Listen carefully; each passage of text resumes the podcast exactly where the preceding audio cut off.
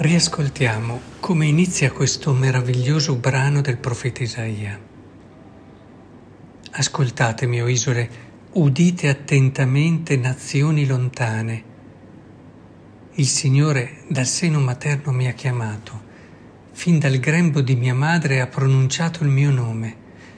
Mi ha nascosto all'ombra della sua mano, mi ha riposto nella sua faretra, mi ha detto, mio servo tu sei Israele, sul quale manifesterò la mia gloria.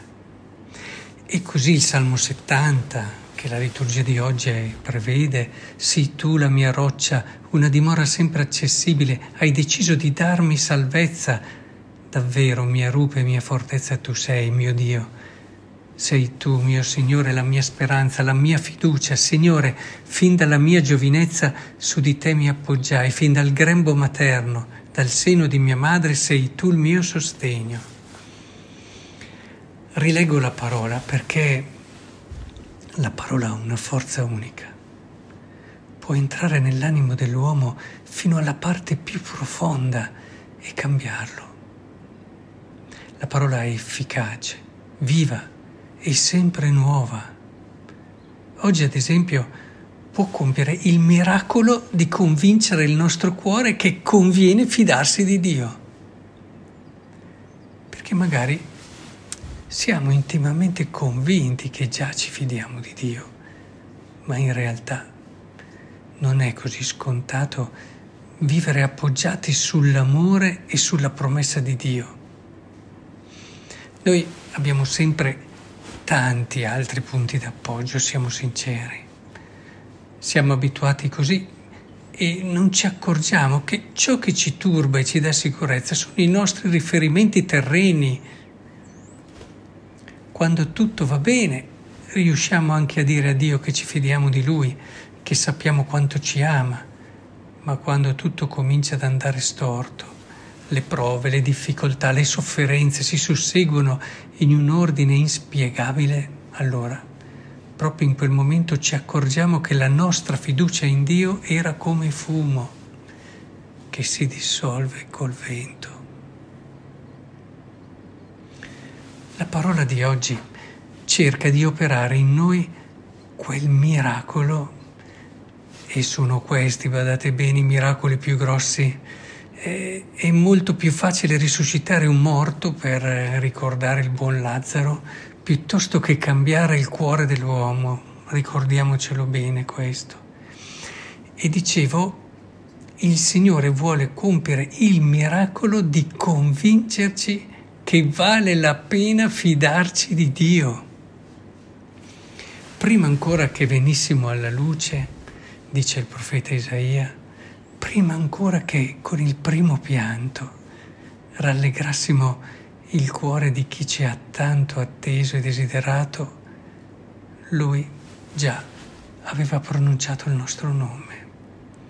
Abbiamo ricordato nei giorni scorsi quello che il nome significa per la Bibbia, per l'ebreo. E al di là di tutto ciò che si può pensare in riferimento al modo in cui una persona può essere generata, penso anche a modi violenti o inumani, ogni persona che comincia a essere fin dal momento del concepimento è, perché Dio l'ha voluta. E questo la rende sacra, non disponibile all'uomo che non può fare di lei quello che vuole, la rende unica, senza prezzo proprio perché così preziosa che nulla al mondo può eguagliarne il valore volte quando penso che nulla al mondo può valere quello che sono agli occhi di Dio, mi rendo conto che sono una persona fortunata, sì, fortunata perché amata. Come diceva Santa Teresa di Gesù bambino, non posso pensare che Dio possa amare qualcuno più di me. Proprio così. Il bello è che questo non è bastato, non è basato, scusate, sulle mie capacità, sulle mie doti, i miei successi, ma è basato sulla scelta, cioè l'elezione di Dio. Quindi rimane anche di fronte ai miei limiti, alle mie fragilità, debolezze, fallimenti. Come rivedo in tanti momenti della mia vita quello che ci ha detto il profeta Isaia proprio quando sperimento il mio limite e faccio fatica a guardarmi, ad accogliermi, quasi voglio fuggire da me stesso, ecco che il Signore mi nasconde all'ombra della sua mano, quasi a impedirmi di guardarmi in questo modo sbagliato. Mi ripete allora al cuore che è proprio in questi momenti che ritrovo la giusta prospettiva e soprattutto ritrovo il suo sguardo d'amore e posso affidarmi a Lui veramente, totalmente. È difficile affidarsi a qualcuno quando si è ripieni dei propri successi e delle proprie doti, anche quando diciamo che sono dono di Dio, che è merito suo, rimane che dirlo è una cosa e viverlo un'altra. Il Signore dunque mi ha riposto nella sua faretra e mi tiene tra le cose che ha a cuore e che desidera avere con sé. Che consolazione danno parole come queste in un momento come quello che stiamo vivendo.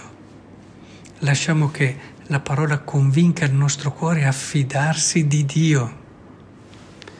Questo non necessariamente cambierà l'orizzonte esterno, ma sicuramente trasformerà il modo in cui noi possiamo viverlo. Ed è questo il primo passo che porterà ad essere strumenti efficaci per vincere questa battaglia insieme e aiutare il mondo a rialzarsi da questa terribile ferita. Inutile dire che il tema del tradimento che incornicia il brano di Vangelo di oggi, all'inizio il tradimento di Giuda, alla fine quello di Pietro, ci insegna che la cosa che più fa soffrire Dio non è la nostra fragilità che ci può anche far cadere e peccare, ma il non fidarsi di Lui.